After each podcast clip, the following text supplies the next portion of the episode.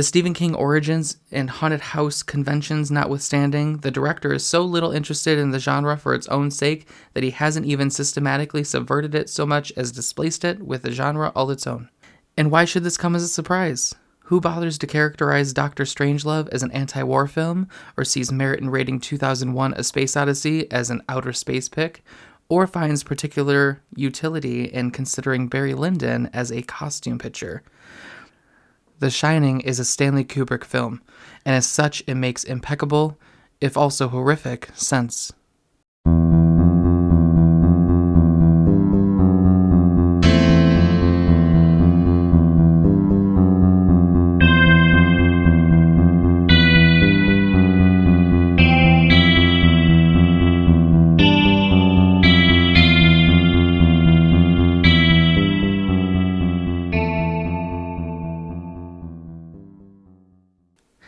Gays and ghouls, I'm Sean Reedy, And I'm Katie Toole, and this is Friday Night Frights. a podcast about peaceful seclusion, quiet reflection, and familicide. Shouldn't be laughing about that, but Probably not. No. But I mean, that's what this podcast is. We're just laughing about things we definitely should not be laughing about. yep. As goes my life. Yeah. Happy New Year, everybody. Happy New Year! 2021. Woo! Now that we're out of that fucking year, Yeah. not that this year is going to fully be that much better. However, Right. Yep. The pandemic doesn't know what year it is. yes. Um, however, our expectations are at least like kind of on track at this point. Hopefully, for some of us, maybe not all of us. In the spirit of a winter ahead of COVID induced isolation Mm-hmm. and I don't know where you live, but here in Michigan, endless gray. Oh, Yes, it's the and- worst. Right. Uh, we have decided that this would be an excellent week to tackle The Shining. Yes. But first it is Shocktail Hour.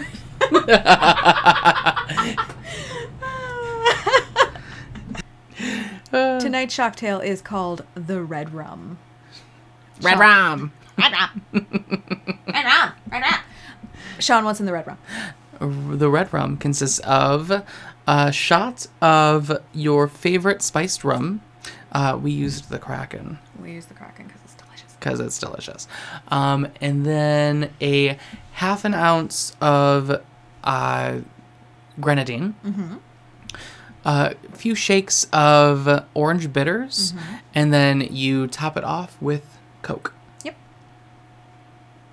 Basically, a play on like a Cuba Cuba Libre. Mm. Cuba Libre. So I will say, I should tell you, out there in podcast land, Mhm. that the idea to do the shocktails came to me because I wanted to make a drink called the Red Rum with rum in it for The Shining, and then I was like, what if we just do that every week? And So, plans are made. Yes. The Shining is about a man who is at the end of his rope. yes. Jack Torrance takes a job at as the winter take caretaker of a hotel in the Colorado Rockies that is forced to shut down due to the enormous cost of um, keeping the mountain roads clear from the end of October to the beginning of May every year. Mm-hmm. Now, Jack finds the prospect of being shut up in a hotel for five months in the middle of winter in the mountains intriguing because he wants to write a book. Mm-hmm. Because this is, after all, based on a Stephen King novel. So, of course, the main character wants to write a book. Right. We should say that. Stephen King wrote The Shining in 1977. Yes. Uh, it is amazingly not set in Maine, but it does have a writer. So, It's got to tie something in. it's got to it's got to be you got to have one. Right. You either have to have well, I guess it also has the kid. Right. You have to have children in peril. You have to have a writer, and or you have to be set in Maine, or all of those things. Right. But at least one of them is always present. Um. I would argue actually that well we can talk about this later, but I I would argue that this is actually the film in or no, this is actually the story in which Stephen King's um monsters are the most human despite the fact that like there is actually a lot more supernatural shit that happens in the book than in the movie. Uh it is still at its core about alcoholism and abuse Right. right? So anyway, um, so he's trying to write a book. He takes his wife and son with him to the hotel. It is this giant, elaborate, gorgeous early night er, early 19th early 20th century construction um, from the golden age of the mountain lodge right Right. and they settle in. Everyone else leaves. They shut it down. Um, Danny, the little boy, is touched, as some old grandmother from Georgia would say. I don't know why I said it like that.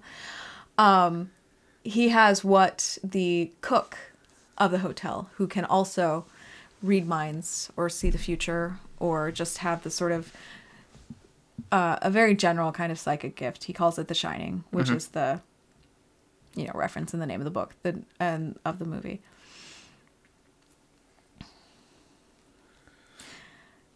So Danny feels the sort of bad vibes at this hotel. And really, the amount to which the bad things that happen are due to the hotel or due to Jack is pretty ambiguous. Mm-hmm. Right? Um, so first Danny starts seeing ghosts, and then Jack starts seeing ghosts. Um, and then tension begins to build between Jack and his wife, um, who is really the only one who is shown e- doing even one iota of work in this movie, Right. which we can talk about later. But eventually, Jack decides he's going to kill his family. Uh, a chase through the absolutely like labyrinthal hotel and grounds ensues, including literally the labyrinth of the hedge maze outside. Right. Um, and in a dramatic departure from the original ending of the book, Right. Wendy and Danny, Danny actually outsmarts his father. Mm-hmm. Manages to trap him in the he- hedge maze in the middle of a blizzard. Danny and Wendy, the wife and mother, escape. And Jack freezes to death. Yes. This is a horror movie. You know, we always we do the plot and then we do the deaths. There are two. Yeah. There are two. Uh, the cook, Dick Hallorann, who who is alerted uh, to the predicament that the boy is in via the shine, right? The, the communication, the sort of psychic communication. He travels up to the hotel to check on them, and Jack kills him. Yep. Good old axe to the chest. Good old axe to the chest. Really effective scene. I mean, like, you don't, because it's like, it seems like there's nowhere to hide. You know what I mean? Like, Right. he's, he's, it's such a startling, like, I can't even tell you how many times I've watched this movie and I st- still jump when Jack pops out because, like, it just doesn't make any sense. Right. Where where was he? Where did he come from? How did Dick Hallorann not see him? Like that is a huge open space. Um, and uh, and then Jack himself, of course, is the only other death. There are there is reference to previous deaths, right? Obviously, Right. the one of the most famous scenes in the movie is when Danny sees the little girls, and then he also sees them lying dead and bloodied mm-hmm. in the hallway after their father has killed them with the axe. However, those aren't actually deaths that happened during the narrative of the film itself. No. There are only two. Mm-hmm. Yeah, because I guess the, at the end it's just they escape and he dies. And that's it. And that's it. The end scene is is a slow zoom in, well, a gradual fade in, kind of. Um, Pretty Of- sure it's a tracking shot. it, it, they'll they'll gradually flip forward though. Right. Yeah, yeah. Yeah. No, no, no. There, it's 'Cause- like, there's a tracking shot and then a cross dissolve, which Yes. is the entire movie. Yup. um, but uh, it is of Jack in the front of this photo that was taken in the ballroom at a Fourth of July party in 1921, Right. and there is no explanation. None. There's no other reference that I know of, at least in the film, to that photo. Um, there is an explanation that uh, Stanley Kubrick gives. I found Oh, really? yes, I didn't. Oh, which us. which is what you would expect. It is what we discussed earlier, actually. So it is that it is showing that Jack is reincarnated. Oh, yeah. I mean, I think that's the I, that's the intuitive answer. I think is is that especially given that there are a couple of different references to Jack having been there before. Yes. um, when Grady is talking to him, and he says, "You used to be the caretaker. You killed your family. You were here. You were the caretaker." I read about it in the newspaper, which is interesting because he didn't read about it in the newspaper. Ullman Right. told him about it. hmm Um, anyway, Yeah, there was never a part where he actually read the newspaper and saw him. unless he had ten years earlier, but ten years earlier he lived in Vermont, so would it have been a national story? Right. Right. I don't imagine so. Well, I mean, I guess we It don't know that he lived in Vermont ten years earlier, but he didn't live in Colorado. They had just moved to Colorado. Right. Anyway, um, Grady says, "No, sir, you are the caretaker. You have always been the caretaker." hmm And then there's a scene when Jack, when he's still lucid, hmm um, explains that he had this incredible feeling of deja vu the first time he walked into the Mhm. hotel, like he knew what was around every corner, Exactly. which would be difficult. Like specifically for Kubrick to put in the line, "I knew what was around every corner." Considering the setup of the hotel. Considering that he designed an impossible hotel. Yes. right? Like I, I feel like that was also intentional. Yes. That like it would almost have to be preternatural hmm for him to know what was around every corner because it's impossible to know what's around every corner because it changes, Yeah. right? Um Yeah. So, um, just to go over to the cast. Yes. You- um, Obviously. right. So we do have we have Jack Torrance, of course, played by Jack Nicholson. We have Wendy Torrance, played by Shelley Duvall, and then we have Danny Torrance, the son, played by Danny Lloyd. Um, and then we have uh, Dick Hallorann is the uh, the sh- the cook. The cook. uh, and he is played by Scatman Crothers. Mhm. Um, we have Stuart Ullman, who is the general manager of the hotel. Um, he is played by Barry Nelson. Um, we have Delbert Grady, presumably slash Charles, Charles Grady, Grady. Mhm. Um, who is played by Philip Stone. Only you only see him in the film as uh, Delbert Grady. Right. Um, and then there's of course Joe Turkel that is that plays Lloyd, the bartender, Mhm. uh, and Barry Dennen who plays Bill Watson, who is the I don't remember who he is. He's he's kind of a he's kind of the manager. He's kind of like the the step below the general manager. Yeah, he's like if if Ullman is the general manager, then you know I think that that Watson is probably in charge of like operations. Like maybe know. he's the assistant to the general manager. Yes, that is exactly. That's exactly what he is. He's assistant general manager, assistant Yes, to the general, the general manager. manager. Um, Now, most of these characters, uh, maybe not most, about half of these characters are maybe in the film for five minutes. I was just gonna say, and also you, we just listed seven people, and like those are your speaking roles. yes, that's it.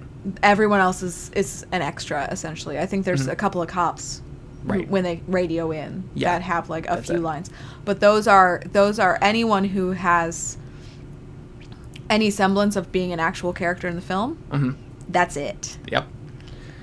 And for the vast majority of the film, like you said, it is really just Jack Nicholson, Shelley Duvall, and Danny Lloyd. Mm-hmm. That is who you see. Yep. You get a little extra uh, Dick Hallorann, A little bit. a little bit of the Sca- of Scatman Crothers, but that's it. I mean, Stuart Ullman is gone after. I mean, he's literally just there to show Jack around, Mm-hmm. and then he leaves. And same with same with Bill Watson. Um, Lloyd shows up semi regularly. I mean, it's really just three times. Right, and near near the end of the film, Right. there's this whole stretch in the middle where there's just nobody, Mhm. which makes sense in a film that is about isolation. So, if you've been listening to this podcast, you're probably used to us talking about how these films often have like five dollars a stick of bubble gum and about six hours to get the movie made. Mhm. Not the case here. By the time The Shining was in even pre-production, Stanley Kubrick was one of the most respected directors in the world. He could write his own ticket. They were making a movie based on the novel of one of the best-selling authors in the world.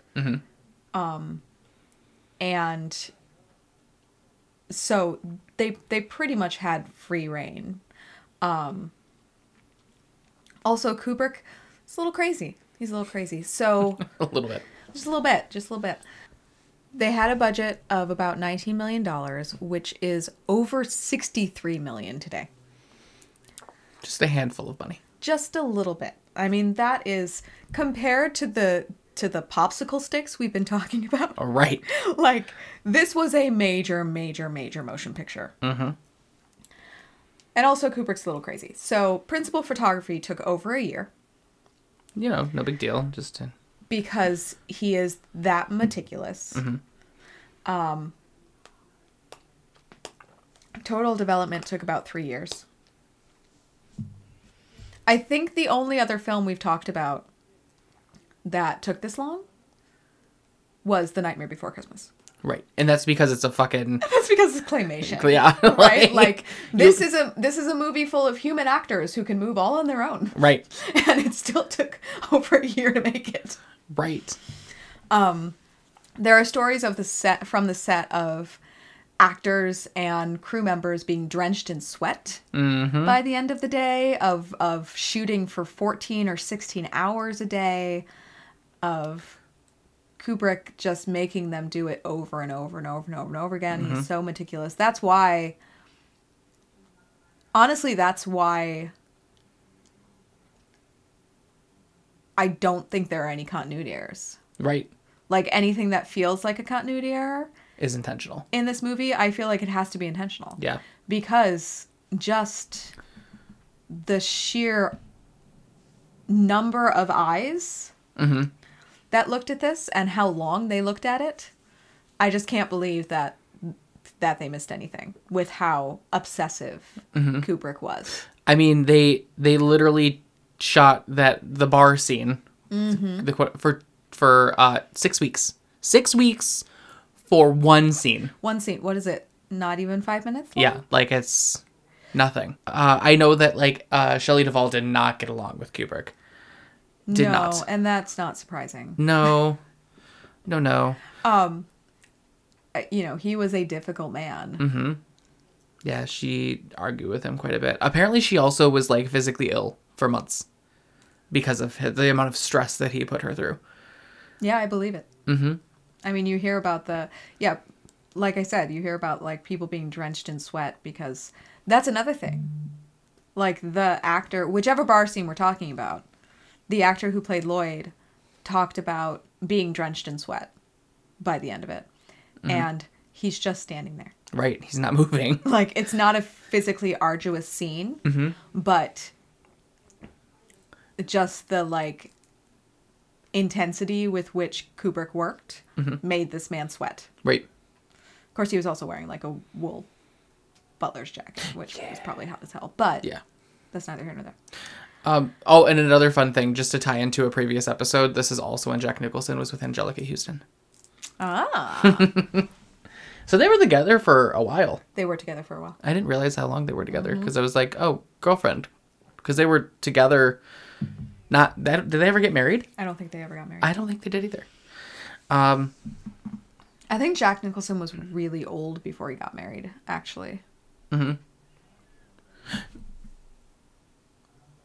Oh, another fun thing too, that um he actually had uh Shelley Duvall refilm a certain aspect of the scene where she's reading the script. oh yeah, I was going to talk about that too. Yeah.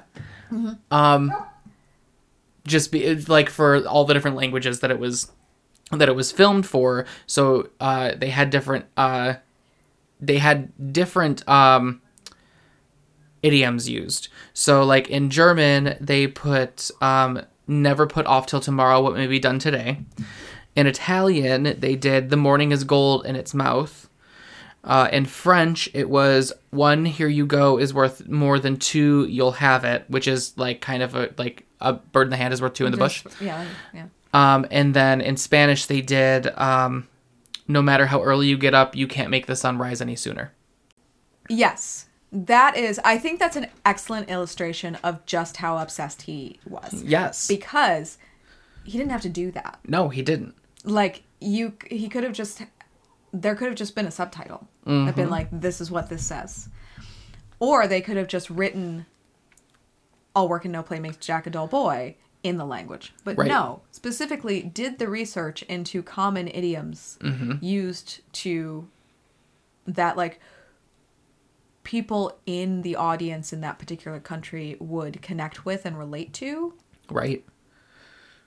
and then made poor Shelley Duvall do that do that scene because that scene is draining i'm sure Yeah. Mm-hmm. like that's an intense scene emotionally right like she's just physically she's just flipping through the paper but like she's you know she's acting Right. A, right like so i'm sure that it was exhausting to do that over and over mm-hmm. So Stanley Kubrick, of course, released Barry Lyndon, right um, a film of his that I have yet to see. I do own, which is a trend of mine. I like to own movies and not watch them. Um, yeah so i do that with books Yeah. sean does it with movies yeah, it, it's just how it goes. Mm-hmm. Um, i don't think i own a movie i haven't seen Yeah. I also own books that I've not read. um, two for two. but um, while while the reviews of Barry Lyndon were very positive in its cinematography and the like, it is a beautiful film. it is also incredibly boring. that is what i've heard Yes. So when he heard this, he was like, "I need." It, and it seems uh, some people say that it seems like even Stanley Kubrick himself was bored when making this movie. Um. i can see that Yeah. So he decided that he is going to make a new film that is really going to capture his audiences, and he needed to make the right one. So it's funny that there is actually a um a quote from his secretary at the time, um, where he just had stacks and stacks and stacks and stacks of horror novels, and he and it was like he would flip through two three pages of them and throw it at the wall. He's like, nope, not writing it, and he did this continuously until suddenly she noticed that he hasn't. He, she didn't hear a book hit the wall for a little bit. And that book that captured his attention was The Shining. i see so the story of course held his interest mm-hmm. and he decided officially that he wanted to make this film Right. At which point he called the owner of the Stanley Hotel, yes uh, which is where Stephen King was inspired to write The Shining, Mm-hmm. uh, and a bucket list for every horror movie fan to stay in the Stanley Hotel, especially Yes. if you're also a fan of like actual haunted places, because the Stanley Hotel is supposed to be one of the most haunted places in the country. It's just neither here nor there, but uh, and kept the manager of the Stanley Hotel on the phone for hours asking about every aspect of that hotel and of hotels in general and running a hotel and what would a winter caretaker actually do and what would it look like and what would this be and yada yada yada. uh, Stanley Kubrick sent um, a few people out to the hotel and had them stay there for several months, if I'm not mistaken, uh, focusing on the photography of the entire hotel. But that may have been, I think that wasn't that hotel. I think it was the the um, Timberland Timberline Lodge. So yes, okay. I I do think, however, that you are you are combining two incidents, but they both happened. Yes, So he sent people to stay at the Timberland yes, for months to obsessively photograph the place. that was what I was thinking of. that he sent people to Colorado to the Stanley Yes, to obsessively research Colorado yes, and the history of the hotel, the history of the area, the Mm-hmm. history of the state, the history of the West. Um, so yes, both of those things happened. He Right. sent like he sent out like reconnaissance parties to hotels Mm-hmm. all over the West. Very Stanley Kubrick. This is very Stanley Kubrick. Um, well, and and most of this, like part of this, uh, like the the exterior shots, some of them were of the Timberline Lodge, um, which is in Mount Hood in Oregon. Right. um Like some of the the the like zoom out the the full panoramic Right. When you see the whole hotel. Yes. Um, and it's funny because the main entrance of the hotel that you see in those shots is not a part of the close up shots in any other part of the film. Right. It's almost like he took when they built the hotel in the um, the EMI uh, Elstree Studios. Right. The Um, sound stages. The yes, um, it's like he took that middle section, which is which is again ironically the main entrance of the hotel. It seems, and just like got rid of it. Right. She's like, no. Well, you also can't see the hedge maze Right. in, the- those in those long shots because uh, the Timberland doesn't actually have a hedge maze, no. right? so, uh, these are sort of these are things that are a natural consequence of having like part soundstage set and part real life set, but it's also I think that part of it is that Kubrick designed an impossible hotel. yes, he sure did. And that was entirely intentional. Oh, absolutely. Like that was that was not a mistake. Cutting Mm-hmm. out cutting out whole sections of the hotel that you can see from the outside, but then you can't figure out where it would be on the inside. right. 100% intentional. Mm-hmm. Um, and there is a scene where you watch somebody walk out of a hallway uh, as Jack is moving through the lobby of the hotel and into the general manager's office. You see Right. someone walk out of a hallway that is sort of far off because here's another thing that of course Kubrick did in all of his films but especially in this one is that the the frame is just huge Oh, yes. right like so it's it's way off in the distance that you see these people walking out of this hallway and then you go he walks directly into an office that you feel intuitively should be an interior space because of that hallway but there's a window to the outside Right. right um you cannot make heads or tails of this building because you know uh, it is more represent blah, blah, blah. it is more representative of the psyche than supposed to be an actual building my interpretation of this film uh, has always been that it is about abuse Mm-hmm. Right? That this is a very elaborate metaphor for how abusive relationships work. Mm-hmm. Jack Torrance is an alcoholic. Yes. We learn that very early on in the film. Mm-hmm. We learn that he's not only an alcoholic. He is an alcoholic who has been violent while intoxicated before. Mm-hmm. When Wendy is describing the incident that injured Danny's arm, she says, and this is so subtle. I mean, it's so subtle.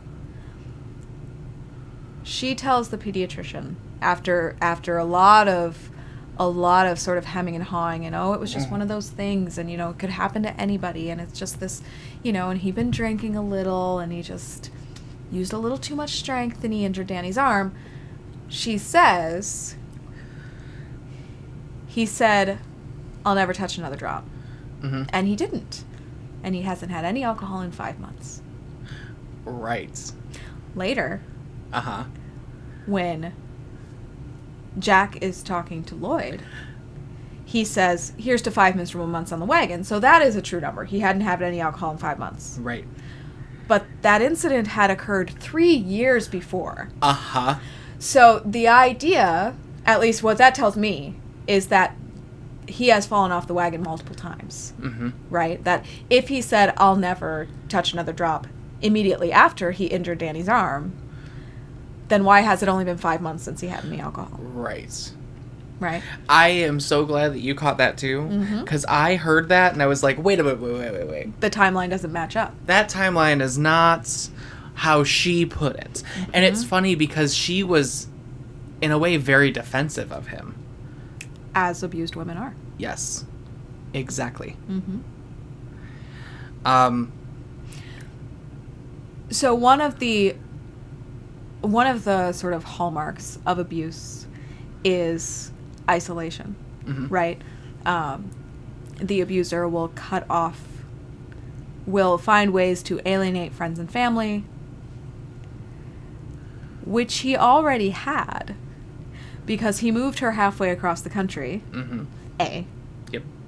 And then B moved her to a hotel in the mountains where it would only be them, Yeah. right? And the boy. Them Mhm. and the boy. Throughout the film, there is not only an emphasis on how isolated they are as individuals from the outside world, there is also a strong, strong reference, like through line, to how isolated Jack is from his wife and his son. Mm-hmm. You can count the number of scenes they are in together on one hand. Yeah. In this movie that is about a family that is left with only each other's company Right. for an entire winter, Mm-hmm. you can count the number of scenes where Jack is interacting, especially directly with his son, Mm-hmm. on one hand. I just had a thought. Go for it. This is it's still tying in, but I'm gonna I'm gonna tie in a whole scene with this. Okay, go for it. so You couldn't see that, but I just sat back. so there is the scene where um where Wendy is coming in to talk to Jack and tell him about how there's a storm coming in. Mm-hmm. And in in the film um in the documentary Room 237 um, they address the fact that in that scene there is a chair st- that is sitting behind him Mhm. and suddenly it's gone Mhm. here's something that i'm thinking that may tie into it now of Okay. course this is all you know speculation and um, We're podcasters, so start dropping. Go it's it's literally how it goes um, speculation and conjecture um, but what's interesting is is when that chair so there the thing that they acknowledged in the film in the documentary is that the chair is suddenly gone Mhm. it's there one moment it flips back to shelley duvall's character she is talking about how there's a storm rolling in and then it's gone when jack starts to respond Mhm. in a very like abusive way where he's like what do you want me to do about it Right. Like Yes. which is what, what first off what kind of response is that like she's literally just telling you there's a storm rolling in Right. And honestly, you are, after all, the caretaker of this hotel, sir, despite the fact that, again, we never see him lift one goddamn finger. We only see Wendy working at the hotel. We only see him working on his novel. Right. But it is the moment. I, I agree with you, and I Oh, think that that's no, there's more. Oh, okay, keep going. No, there's a thing with the chair. Okay, what's the chair? So the reason that I think that the chair was removed at that moment is because that is when Jack removed his her invite to the table. Sure. She's not allowed to be with him. Right. I mean, he does. He he when, says that. When I am in this room, you are not to come in this room. Mm-hmm. Whether I'm writing, whether I whether whether I'm not, it doesn't matter. Whatever the fuck you hear me doing. Do not come in. I I agree. I think that that's I think that that's like a, a cogent analysis of that scene. I also think that the timing of exactly when they decide to um, go in tight on Shelley Duvall's face, hmm and then you cut back and the chair is gone, is when she questions him, Yes. or not questions him, but she stands up for herself hmm just a little bit. Right. Just a bit. right? Like she says it. It's in the most sort of like gentle way, and just Mhm. like, "Oh, come on, hun. Like, don't be so grouchy." Right. Right? And that is that is what really sets him off. Yes. Calling him grouchy. Calling him grouchy. Call him grouchy. Right. Like, you know, I don't know. Significant other calls you grouchy. You're like, "You're right. I'm in a shitty mood. I'm sorry." Right? Like, Normal response. normal normal human response, right? But she is she is challenging him. hmm And that is what makes him really angry. Yes. His initial focus in the attack is not Danny at all. hmm It is Wendy. Right? It's only after Wendy gets away and he can't find her. Oh no, I guess it's after he kills Hallorann. And then he hears Danny screaming. Yes. Yes. So he goes to find Danny. hmm But yeah, I don't know. Like the the focus of the violence in the past has been the boy, Right. right? Like you never hear you never at least hear of any instance where he was physically violent toward his wife. Mm-hmm. Um but it is when she decides to leave that he decides to kill her. Right. And unfortunately, that is the single most dangerous time for a woman in an abusive relationship is when she decides to leave. hmm So that's that's been my sort of primary analysis of the entire film hmm is even the impossible hotel right can be seen as um,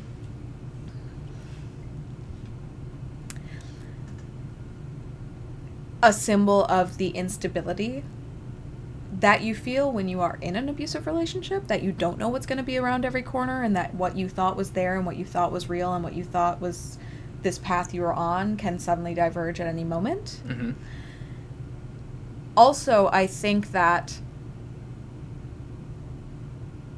in light of jack's alcoholism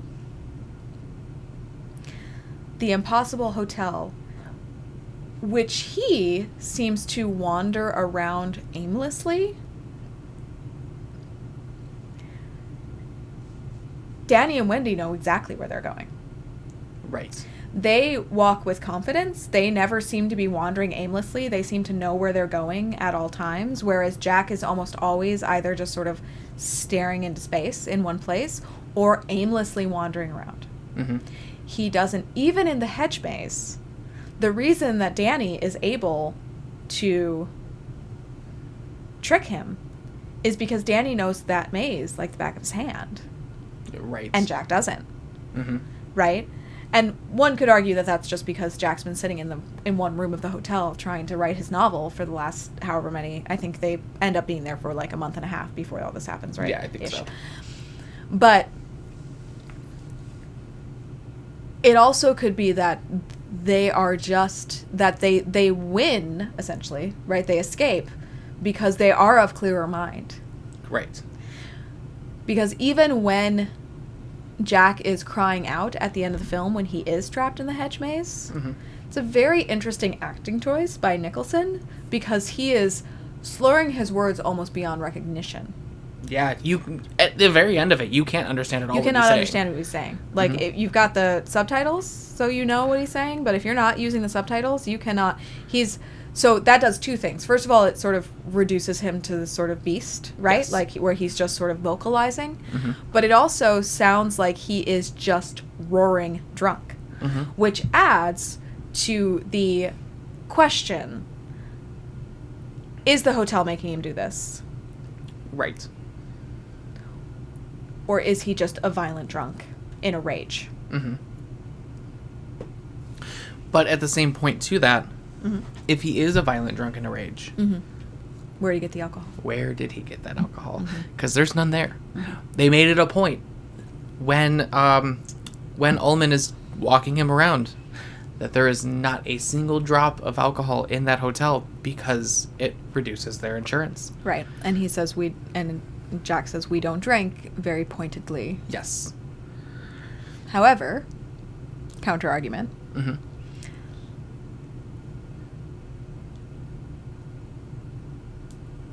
Addicts and alcoholics have secret stashes.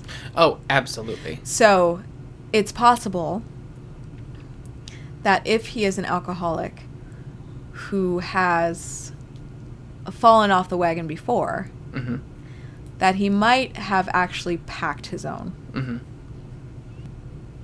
Tie into the fact that the hotel, quote unquote, provided him the alcohol. Mhm. Right. But it's not real.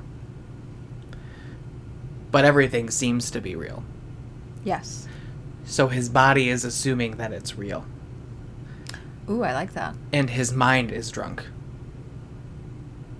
I mean, I like that. Uh huh. mm-hmm.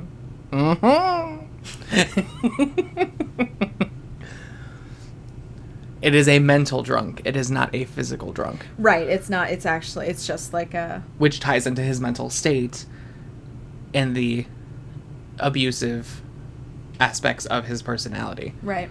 Right. Alcohol makes it worse. The hotel knows that. This man is a failure. hmm Right. Like.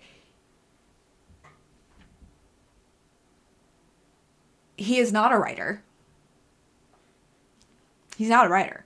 Right. He can't, he can't manage to write anything. He's a failed teacher. He's a failed teacher. When he is talking to Wendy after she, she suggests leaving the hotel, and he frames not wanting to leave as not wanting to give up this job, mm-hmm. right? He says, What am I going to do? Work in a car wash, shovel out driveways, right? Let's be clear. Having those jobs does not make one a failure, Right. right? but it is clear that this man is not where he wants to. I just put my hand in front of my face. it is clear that this man is not where he wants to be in life, and that he blames his wife for that. Yes. He says, "I've let you fuck up my, my life this far." Right. Right. It's like how how how He- did she do he this? He blames her for not being able to write because Right. she keeps distracting him. Right. Right. And he goes on this whole rant um, to Lloyd during the first bar scene. Mm-hmm.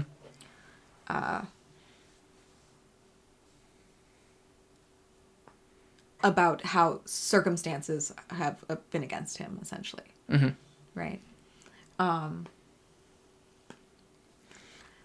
but what i love about the gold room sequence and jack's performance during it i mean nicholson's performance during it Right. They're both named jack is that even though it's a vision or a haunting or all in his head, whatever, right? Whatever your interpretation of this is, he looks completely out of place. Absolutely. These are fancy people, the kind of people who can afford to stay in this hotel, Mm-hmm. right? These are the kind of people he wants to be. Which is why when he sits down at the bar, he like puffs out his chest mm-hmm. and he starts speaking to Lloyd in this sort of weird, overblown voice, mm-hmm. right? And then when he gets up and leaves the bar, he's kind of like, I mean, he's drunk, right? But he's kind of like swaying side to side in this sort of like trying to make it look like he's like loose and cool and, and with it. But like he, it, he sticks out like a sore thumb. Right. Right. I mean, he's wearing blue jeans and Yeah, he's wearing work fucking clothes. right. Like he's wearing Some he's wearing work boots. clothes, he's wearing work boots, right? like he's he's wearing he's not wearing something that you would have worn to a fancy party in any time period, much No. less in 1921. Right. Exactly. Right. So and even the the juxtaposition juxtaposition between, you know, Delbert Grady Mhm. in his tuxedo Mhm. and Jack in his work clothes as they are standing, even though Grady's the butler, Right. right? He's calling him sir. Mhm. But he's classier than he is, Right. right? So it's just it's interesting how like these little things are peppered throughout the movie Mhm. because no one ever comes out and says it, Right. Right? But the fact is that the reason part of the reason um well, I suppose is this man a failure because he's a violent drunk or is he violent drunk because he's a failure? Right. but like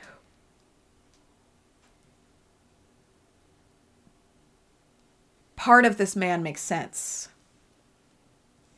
which speaks back to how much of it is the influence of the hotel and how much of it is Jack's Mhm. just own psyche and personality and his Right. tendency to do this anyway. we know that principal t- photography took forever and Mm-hmm. there was all these different things that happened with the filming process for the actors um, a major um, thing that uh, that kubrick used was a Steadicam Yes, and this was one of the first. So this is actually this is actually a pretty technically innovative film. yes There were only there were only something like a half dozen movies at this point that had been filmed using the Steadicam. Mhm. Um, and it was very new technology, and not a lot of people used it. But it is absolutely the entire reason this movie looks the way it does. Mhm. Um, the reason that the reason that Kubrick was able to get all those gorgeous tracking shots, which he loved. He must have like seen the Steadicam for the first time and be like, like oh "I'm surprised he didn't invent it." right Um, So, uh, so just to talk about the Steadicam like a, a bit. So, of Mm-hmm. course, like the Steadicam, it is a stabilizing mount. It's it's very it's kind of self-explanatory.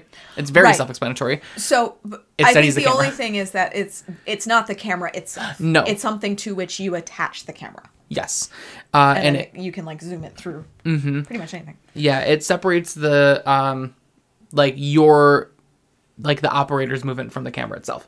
Um, so Garrett Brown was the man that invented the Steadicam, and he was actually um, he was very very involved with this production. Right.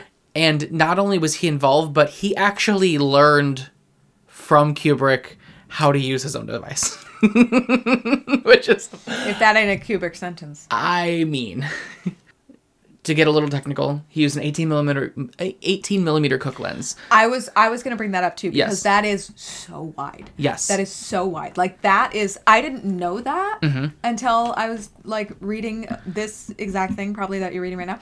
And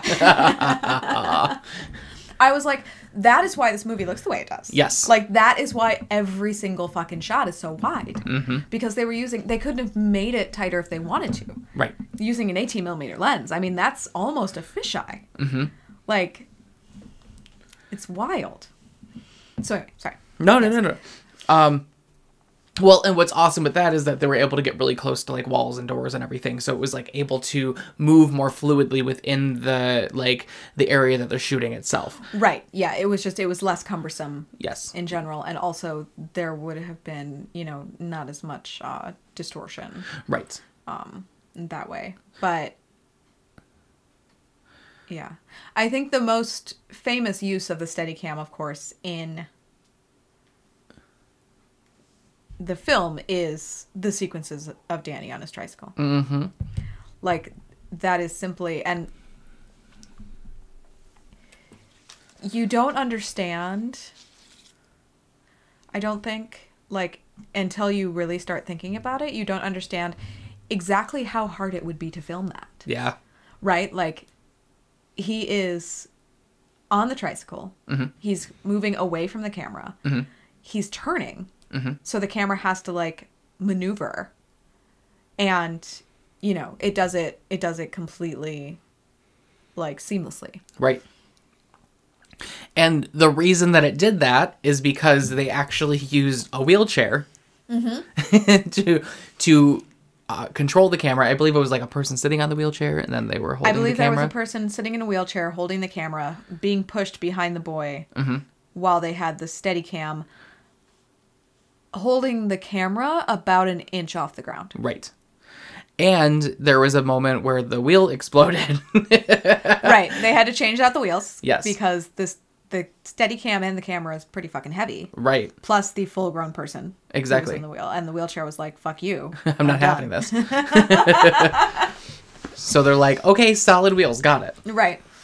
Which just goes to show again it's like uh what's interesting about that to me is like they were also, you know, that was that was pretty risky. Yeah. With pretty expensive equipment. And like they had a big budget, but like they also built a hotel. So that's probably where most of the budget went. Yes. Because like these sets are ginormous. Yeah. Oh my god, these sets are amazing. Well, and I love the fact that like Kubrick built all of the sets at the same time. So Right. they didn't have to like so they could actually film the movie in order. Right, which is not something that they usually do. No, it's usually filmed in an order where you can use one scene, you film all the shots in that scene there. Uh-huh. Or not that scene, in The that set, setting. Right? And then move on to the next set. Yep. Yeah, like the the the fact that they filmed it in an order I don't know, that's just really interesting to me because it's such a it's such sort of a weird thing to do. Mm-hmm. Like to go to all that extra trouble and expense just to film the movie in order, especially when you have scenes that are taking 6 weeks. Right. You know what I mean? Like, there's such a consistency of the energy in this film. Mm-hmm. Like, the tension builds at such a steady rate. Mm-hmm. I just wonder if that had something to do with that. Yeah, that they were actually able to That they were actually going through the story as it happened. Mm-hmm. Even if one scene was taking six weeks, it was still like you had just done the scene before this, Mm-hmm. right? So you were still like, you had that sort of immediate memory of the mindset you were supposed to be in, if, say, you're Jack Nicholson, right? Of the, you were in the mindset of the nightmare still when you went in to film the bar scene. Right.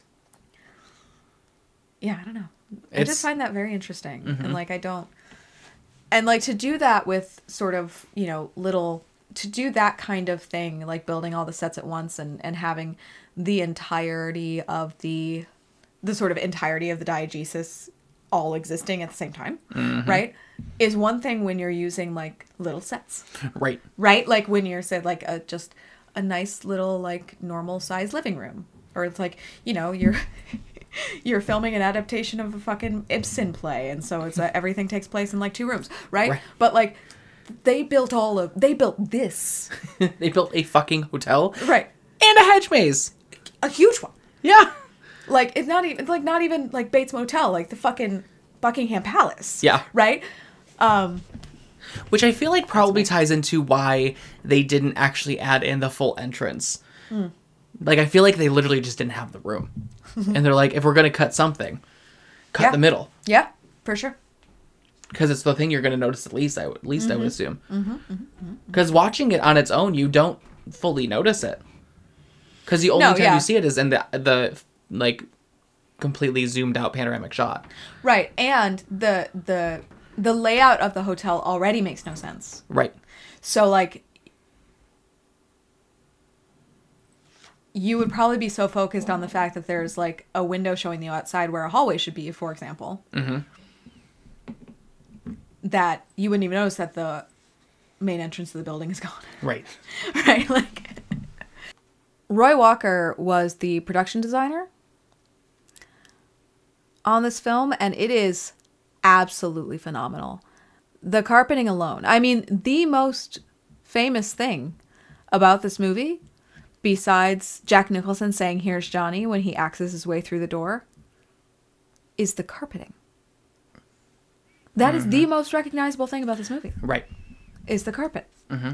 And it's not the only like the hexag the hexagonal carpet, which is mm-hmm. the most famous one. Right. Is not the only crazy carpet and the there's also like the peacock carpet. Right. Which I really want to address too Okay. and tie in to another like little thought process with that room itself. Okay. Um that they do call that room, some people call that room the sex room. Mm. And peacocks. And if you look at the the shape of the carpet, it's very similar. The pattern itself is very similar to the the pattern that's out in the hallway. It's just Right. rounded. It's just more rounded. Yes, Oh yeah, no, I I know exactly what you're gonna say. That it's very phallic shaped. It is very phallic. it is Yep. very phallic. It is very sexual, um, and it makes sense for that room. I Mm-hmm. feel like that was absolutely intentional. Right. I mean, especially if you look at the hotel as a manifestation of Jack's psyche. Right. Right. Obviously, there's going to be a room Mm-hmm. in the hotel of anyone's psyche that is about sexual desire. Right. Right. And I, th- I think that that makes sense that that room is is that for sure. Absolutely. Um, but also on a on a more on sort of a, a less a less theoretical, more like physiological um, note about the carpeting is that both of those designs are so incredibly disorienting oh, absolutely. to you. I- mean, they would be if you were walking through them, but especially the way that Kubrick shot it, because you have these these wall to wall with these giant patterns carpeting, and most of the time, you cannot see the walls. You can only see the carpet, right? Because it's shot at a downward angle. Yes. So you can't see where the carpet meets the wall to give you any kind of like spatial reference point that you're in a room. Mm-hmm. You're just in this pattern. You're just in this sea of color, yes. right? And shape. Right. Which is especially uh, prominent in the scene where Danny is playing on the carpet with his trucks. Yes, exactly. You Yeah. see nary anything Yeah. but the boy and the carpet.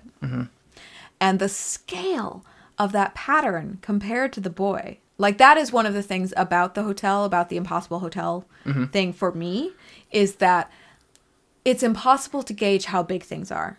Yes. Like there are times when it seems almost infinite and like crazy huge, and there are times when it seems much too small. yes. Like even the snowdrifts, right? Like Yeah. the snowdrifts change from covering almost up to the roof line right. to now suddenly they can walk out the front door, Right. right? And then it looks like, you know, from the way that it's shot, and maybe it's because this is such like a, a wide shot, but the way that it's shot, when she puts Danny down the snowbank, mm-hmm. it looks like they're on the first floor. Like that snowbank doesn't look high enough Right. to be as high as they are in the hotel because mm-hmm. they're in their apartment, which is on the third floor. Right. So, and then there's also there are a couple of, and again, this might be this might be just a product of again the sort of built sets versus real world location. But there are moments even when they're doing the tour and they're walking in front of it when he, after he shows them the hedge maze that the hotel seems too small. There are also moments when Danny is riding his tricycle through the hotel mm-hmm. that suddenly the hotel seems smaller, Right.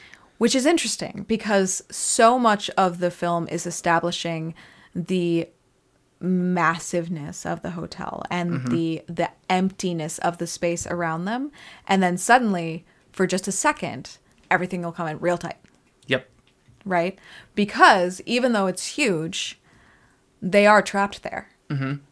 right? So there there is this sense of claustrophobia in this building that it would be virtually impossible to be claustrophobic in. I mean, even the fucking pantry where she locks him is Massive. th- right. It's like the size of my apartment. my apartment's very small, but still, for a pantry, it's really big. It's really big. Um, and I I I hesitate to think that that wasn't intentional because this is Stanley Kubrick. Right. Right. And I mean, he's so meticulous. I mean, principal photography on this film took like over a year. Yes. Yes. it's insane. It's insane. um, I mean, which is again very Stanley Kubrick. It is. It is. But that's what I'm saying is like That's what I'm saying is that he does not miss things. Right. Right? Like there are not there are not mistakes.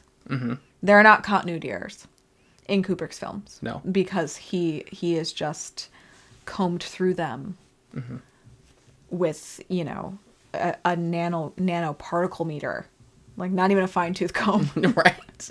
smaller than that.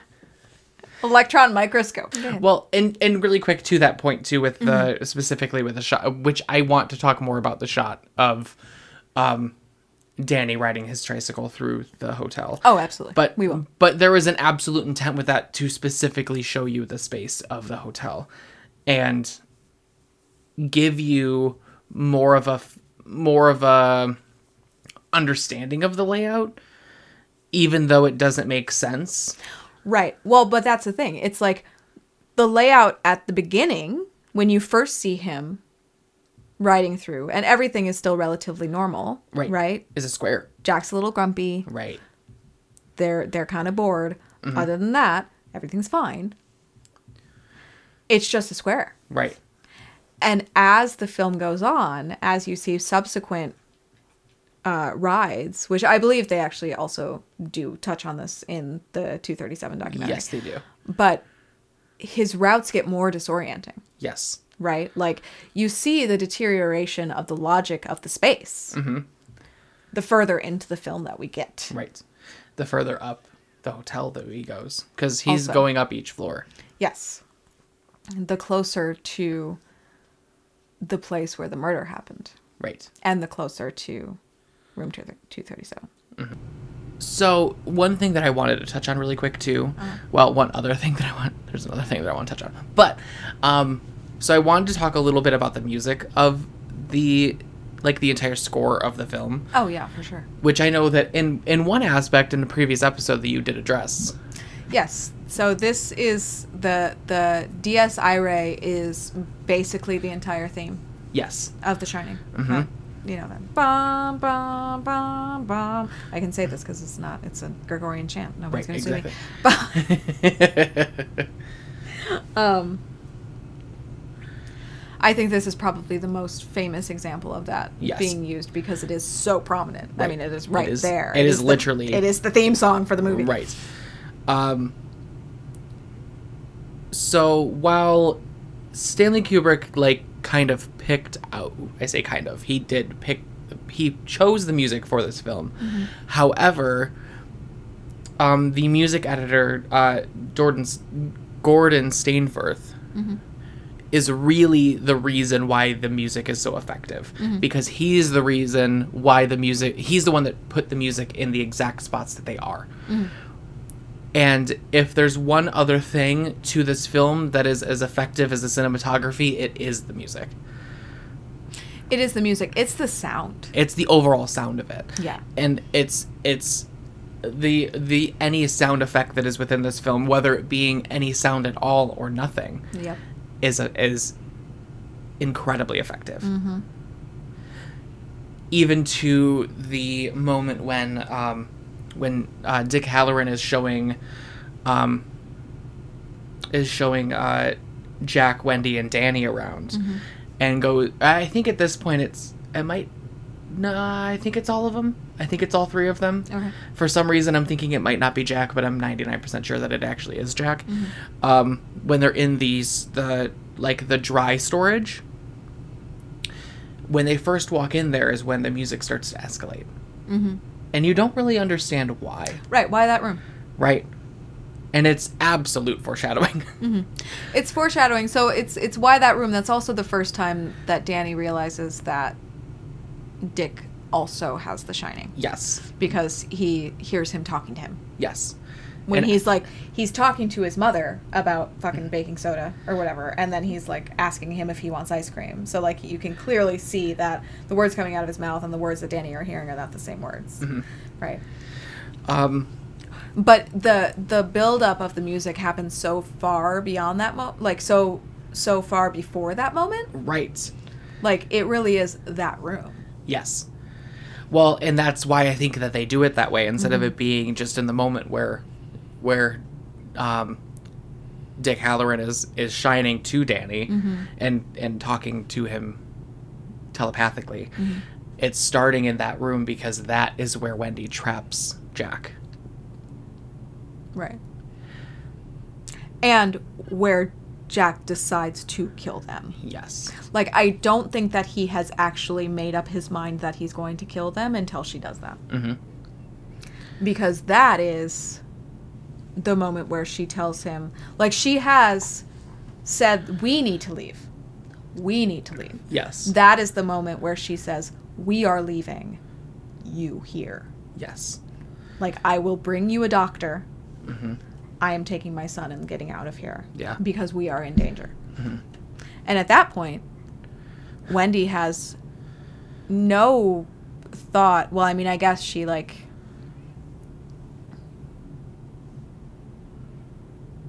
She does believe Danny Mhm. that a crazy woman in the bathtub tried to strangle him. Right. But then she's confused because Jack tells her there's nobody there. Right. Right. Um But she now at this point believes and believes correctly that the danger is her husband. Yes. That they are in danger, which she has felt for a while. Mhm. But that the danger is in fact her husband. Right. It's not some crazy lady in room 237 Exactly. because she's a ghost. A naked ghost. A naked ghost, very naked ghost. It's very naked, very wet, in the tub. In the tub. Why am I talking into my wine glass? Sorry, folks. Got a little echoey there for a second. Don't know why. my bad. Um, I mean, you are generally naked and wet when you're in the bathtub. So, Usually that's how it goes. I mean, fair.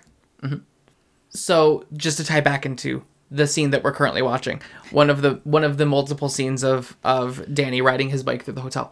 Um, I absolutely love the fact mm-hmm. that they were able to, which I would I I know that that's part of like recording, but they they were able to fully isolate the noise from him going from the hardwood to the carpet. Yes. Like, it's just that noise is so effective. Right. Well, because I, th- I think we talked about before the use of silence in this movie, Yes. and what breaks that silence is critically important. Mm-hmm. Right. For example. The fact that the extras are not talking in the gold room sequence. Right. right like that everything is so meticulously placed mm-hmm. including the sound Right. right so whether it is whether it is the tricycle on the hardwood and then the carpet and then the hardwood and the carpet. And that does absolutely. And that does absolutely build attention. Yeah. because you're like oh god that noise. And then you're like oh it's gone. Oh, oh god it's there again. Right? Like the the you know the going back and forth sort of. Um oh another um another scene where i would point out that same effect Mhm.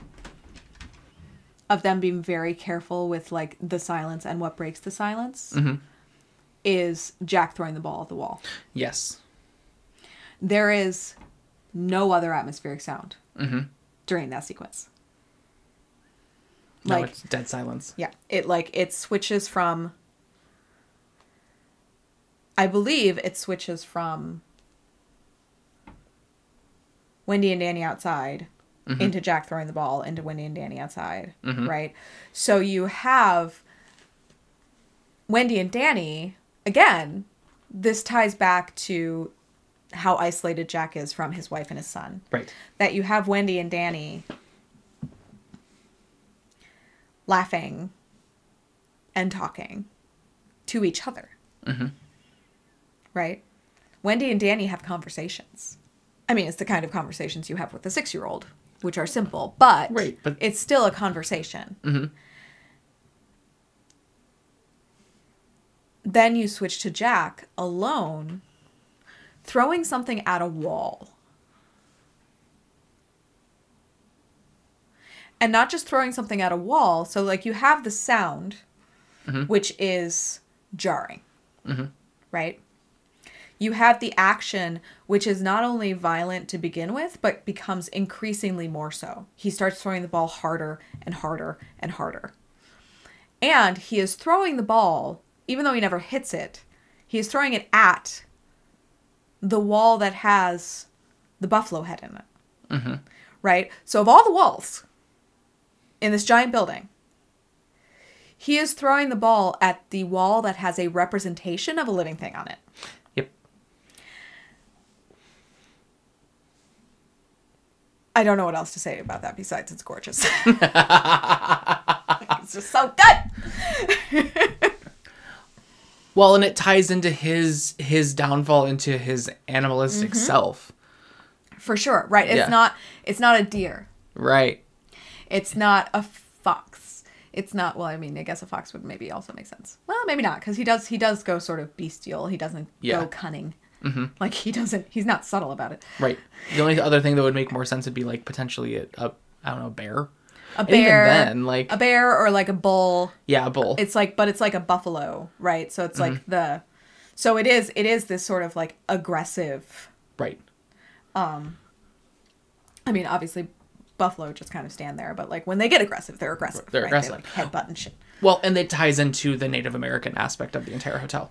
Right. Yes. I mean, yes. Mm-hmm. The entire place is decorated extensively in Native American motifs, and Mm-hmm. they actually talk about that quite a bit Yes. um, when they're going through on the tour in Mm-hmm. the first place.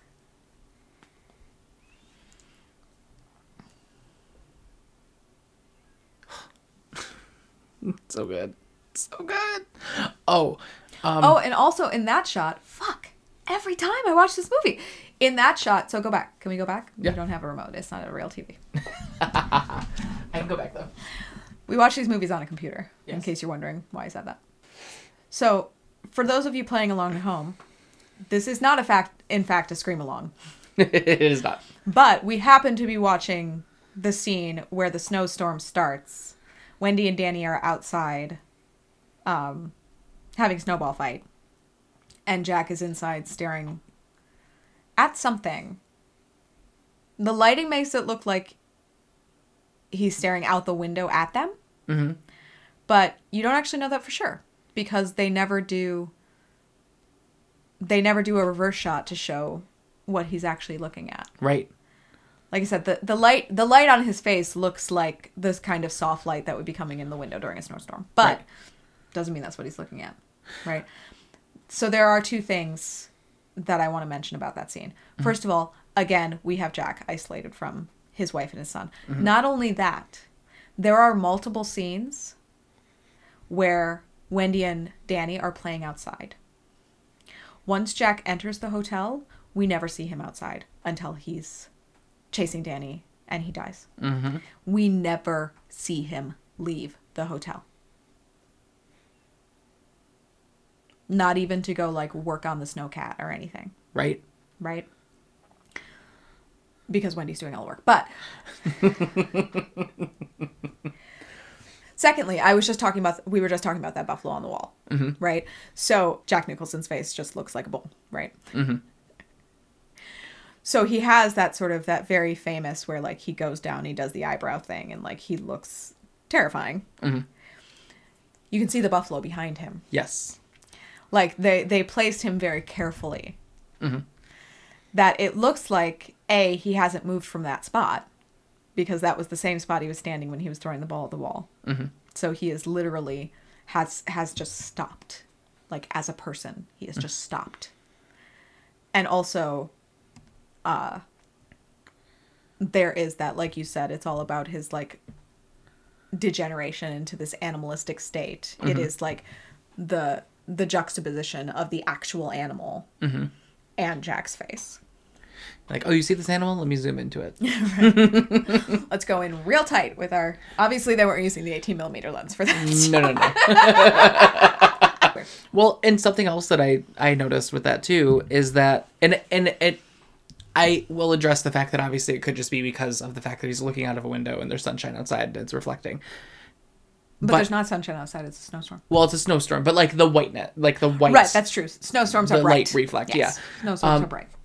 However, if you notice his eyes, his eyes have the same light net that Danny does when he shines, and Dick when he shines. Ooh, I didn't notice that. Ha ha. And as Dick mentioned, the hotel shines itself. Right. So is the hotel shining to Jack? Thing. Yeah, the the interplay and again, I think I think we mentioned this already, but but the the ambiguity of how much of it is the hotel and how much of it is that is Jack. Right. and how much of it is Danny. Mm-hmm. So, uh, Danny at least creates the conditions for his father's death. Mm-hmm. Whether or not a six-year-old is consciously saying, "If I get him lost in his headspace, he's going to freeze to death," Right. right? Um, but we were talking about when Wendy starts to see things, which she does not until the very end, like until they are in the full throes of it. Mm-hmm. Like she walks into the she walks into the gold room in the middle of Jack's conversation with Lloyd, and Lloyd's gone Right. and so is the bourbon. Mm-hmm. She she never goes into room two thirty seven herself. Right.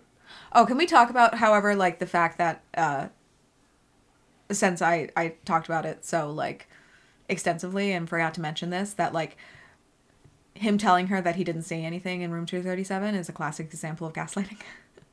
Oh yeah. like just more abusive assholeness. But anyway, it's neither here nor there. But Um, it's true. it's true, but like you get it. Right. It's an abusive asshole. Um so the thought that I had was why does Wendy suddenly start seeing things? Is it the hotel revealing itself to her? If so, why? Right. Why would it? Why would it? Like what's the point? Or is it Danny? I think I mentioned that it sure seems like Danny lures his father away from his mother. Mm-hmm. Right? That that obvious obviously Wendy is in protect my child mode, right? Right. As you would be. Like that would be your primary concern. It's Right. like she gets him out of the hotel. He runs immediately back into the hotel, Yeah. right? And lures his father outside. And even like when he was hiding behind the snowcat, like peered out far enough for him to clearly see him. And that Right. man. No, he lures him into the Yeah. hedge maze. Mm-hmm. Lures him outside, first of all. Mm-hmm. Out of the place that is giving him the power. Mm-hmm. Out from the place that, where he has the power. Into the place that he has not gone. Because I don't think even when uh, even when Ullman is giving them the tour at the beginning, they don't go through the hedge maze. They just walk past it. Right. So you never see, at least as the viewer, you never see Jack go into the hedge maze until the final, until the time he does that leads to his death, right? Right. So Wendy, while all of this is going on, is is running somewhat aimlessly through the hotel, being shown horrific images at every turn and getting more and more disoriented Right. until she finally gets out the door.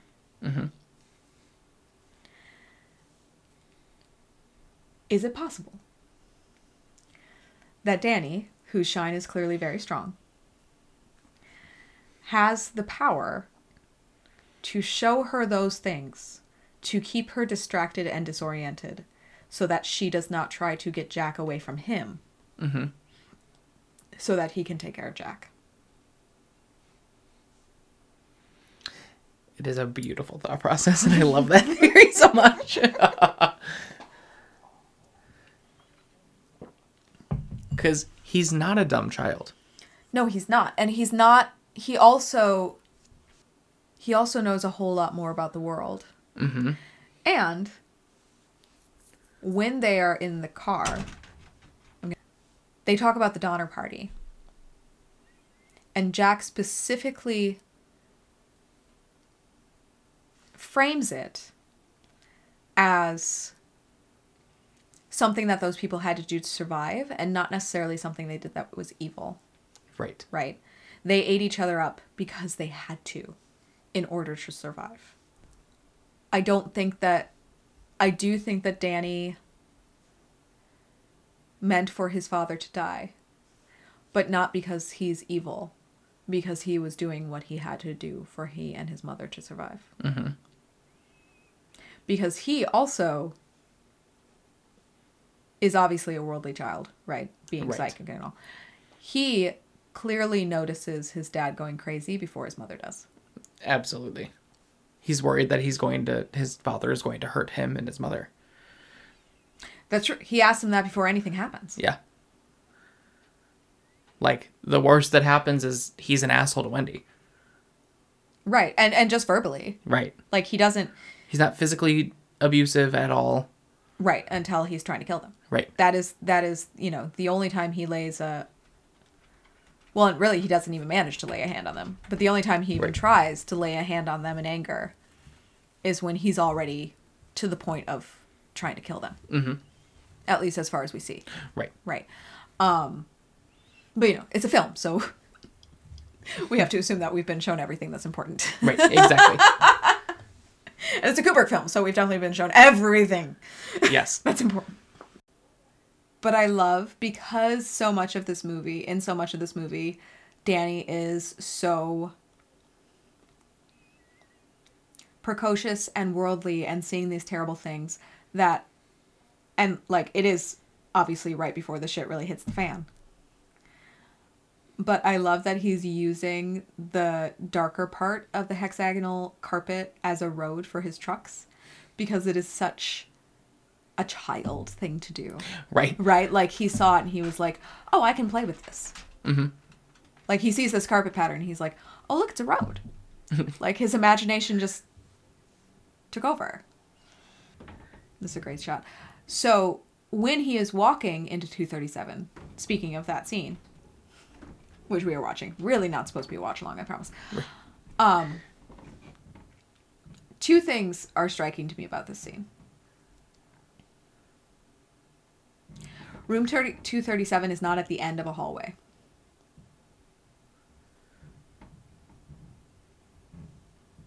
So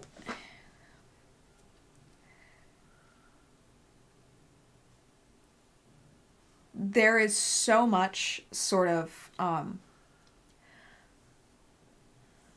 how do I put this?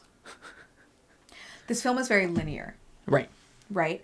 So you are watching Danny go down the hallway. The camera is directly behind him, Mm-hmm. right? The reverse shot goes flips 180, right? Over the what is that called? Is it just the 180 degree line? Is that what they call it? When you're supposed to like establish it so that you can like go back and forth and make it look like it. Anyway, um, it doesn't matter. But I think I don't know. Sorry. when they do the reverse shot, it is directly in front of him. Right. right? Then they go back to the reverse shot. You're looking at the twins who are at the end of the hallway, Right. right? Reverse shot back to Danny's face. There is no angle. It is straight, straight, straight, straight, straight. Mhm. You are looking straight at it. Most of the film is like that. Except for when he's walking toward 237 because he gets up and it's not the room at the end of the hallway. Mm-hmm. He has to veer off to his right to go into the room. And in this movie, where they built these giant rigs to keep the camera steady, there, it's a handheld camera, and somebody is walking, Oh yeah. so that it looks like you are seeing exactly what Danny is seeing. Right. Right down to he's walking, so the world is swaying a little bit. Mm-hmm. Right, and then he veers off this very even the even the pattern of the carpet. Right, like Right. We, we've talked about the strong patterns on the carpets. The pattern of the carpet is guiding him past room two thirty seven. Right, those lines go straight down the hallway mm-hmm. and he veers off into the room. It is a moment of departure, Yeah. which ties into I think the Apollo 11 shirt, but the the it is the moment of departure from reality Right. where the world thus far while it has been scary at times the things that he's seen he has never directly interacted with those things. And as mr Hallorann told him they were just like pictures in a book. They can't hurt him. Right. when he goes into room 237 when he veers off into this alternate reality mm-hmm. that that vision that ghost that shine whatever you want to characterize the woman in the bathtub as lays a hand on him. Right. and it does hurt it and she is not a picture in a book. Mr Hallorann was wrong.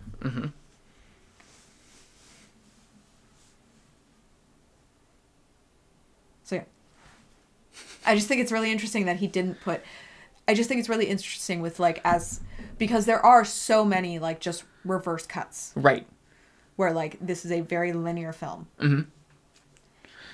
That that all one. of a sudden in this crucial moment even when wendy is is hiding in the bathroom Yeah. the camera moves the camera jumps from one side of the wall to the other Mm-hmm. right it does not flip you see from the right side i believe i've always been kind of bad with my right and left so i apologize if that's wrong but Of Jack. Of jack Yeah, it's right. His right side. You see from his right side he in profile Mhm. hitting the door throwing the, the axe at the door Mhm. right then the camera is in that same spot in the bathroom Right. it's as if it's just passed through the wall and is now looking straight at wendy's face Mhm. as she is cowering in the corner Right. right so even those moments and of course very famously there is the scene where where Jax suddenly starts talking to Lloyd and he's looking directly into the camera Right. which is you know just a glorious piece of filmmaking because you're like yeah like what suddenly he's looking right at you and you're like wow they don't usually do that in films you know? Right. Jack Nicholson, please stop. please don't look at me. Please don't look at me. I'm uncomfortable. Your eyebrows are scary. Sir, I respect you very much. Your eyebrows are scary. So I know that we kind of started talking a little bit about the documentary to Room 237. Yes. Um, and I think that we should continue to talk about it. However, um, Katie and I decided that we're actually going to do a separate episode on that. Yes. To avoid this episode being eight hours long. Yeah. Um, because we're probably at about two now, roughly. We're gonna see. We're gonna see how much we need to cut this bad boy down. But um, How um, much we can cut it down because yeah. we definitely raw recording. We have two hours and forty minutes. It is almost as long as the film. Again, not supposed to be a watch along. but I mean, if you have it in the background, it's totally fine. I mean, go for it. Have at it. Go for it. Um, so yes, so we will have a separate episode, uh, TBD on the release of that one, but it will be coming soon. Yeah. Yeah. Looking forward to that. Mm-hmm. That'll be fun. That'll be fun to talk about. It's an interesting. It's certainly an interesting documentary. Yes. Um. Until then, Follow, follow us. us on uh, Spotify. Mm-hmm. Rate, review, and subscribe on Apple Podcasts. Mm-hmm. We have an Instagram called Effin Frights Podcast. We have a Twitter called Effin Frights Pod. We have uh, a Facebook page that if you just search Friday Night Frights podcast will pop up there for you. Mm-hmm. We have a website, fnfrightspodcast.com. And you can also email us at scream at fnfrightspodcast.com. So go mm-hmm. ahead and scream at us. Scream at us. Ah. We will be back next week with uh, Child's Play, Yeah. which I'm very excited about. Child's Play was one of my favorites as a kid. I loved the Chucky movies. I mean, and especially the like I I enjoy most of the sequels too. I most. Um I mean, for different reasons, really, for all of them. it's a horror movie franchise. Right. It's, you know, It went it went about the similar aspect of like Nightmare on Elm Street where but like where Nightmare on Elm Street like started off mostly serious and had like a little bit of goof. Well, I guess this was too. I'm to I'm to take back that statement that I was about to say. They both went an, a similar path of they started off mostly serious and then got very goofy. Then, of course, there is Fright Club, our Patreon. Um, if you would like to uh, throw us some support, we would greatly appreciate that. We have the Scream Along for Chopping Mall up there right now. We're going to do a Scream Along for Jack Frost 2. Yes. Um, and and there will be much more to come on on Fright Club. But uh, let us know what you would like to see from Fright Club, um, and it would be awesome if you uh, would put some some sort of put some sort of faith in us and throw us some support so we can make some of those things happen for you right. for sure. Um, and Sean, what is the first rule of Fright Club? The first rule of Fright Club is to go outside, Go outside once in a while. get some air, um, and just overall maybe avoid isolation. Mm-hmm. Perhaps in a avoid uh, isolation in a hotel in the middle of a mountain. in particular like don't go winter. anywhere where you know hotels snowbound hotels lighthouses anywhere where like you know you won't be able to avoid the isolation. Like everyone loves a little alone time. I Hmm, think that we've mm-hmm. all had our fill of it after this past year. Yes. Um, but you know so particularly in in this this these pandemic times mental health is important. Go outside. Go go talk to a human. Mm-hmm. don't talk to the ghosts. No, no. there you go. That's a good rule. Don't talk to the ghosts. Always ends badly Right. It's gonna be a bad time. and so, gays and ghouls, join us next Friday night. You'll be in for a fright. And until then, sleep tight.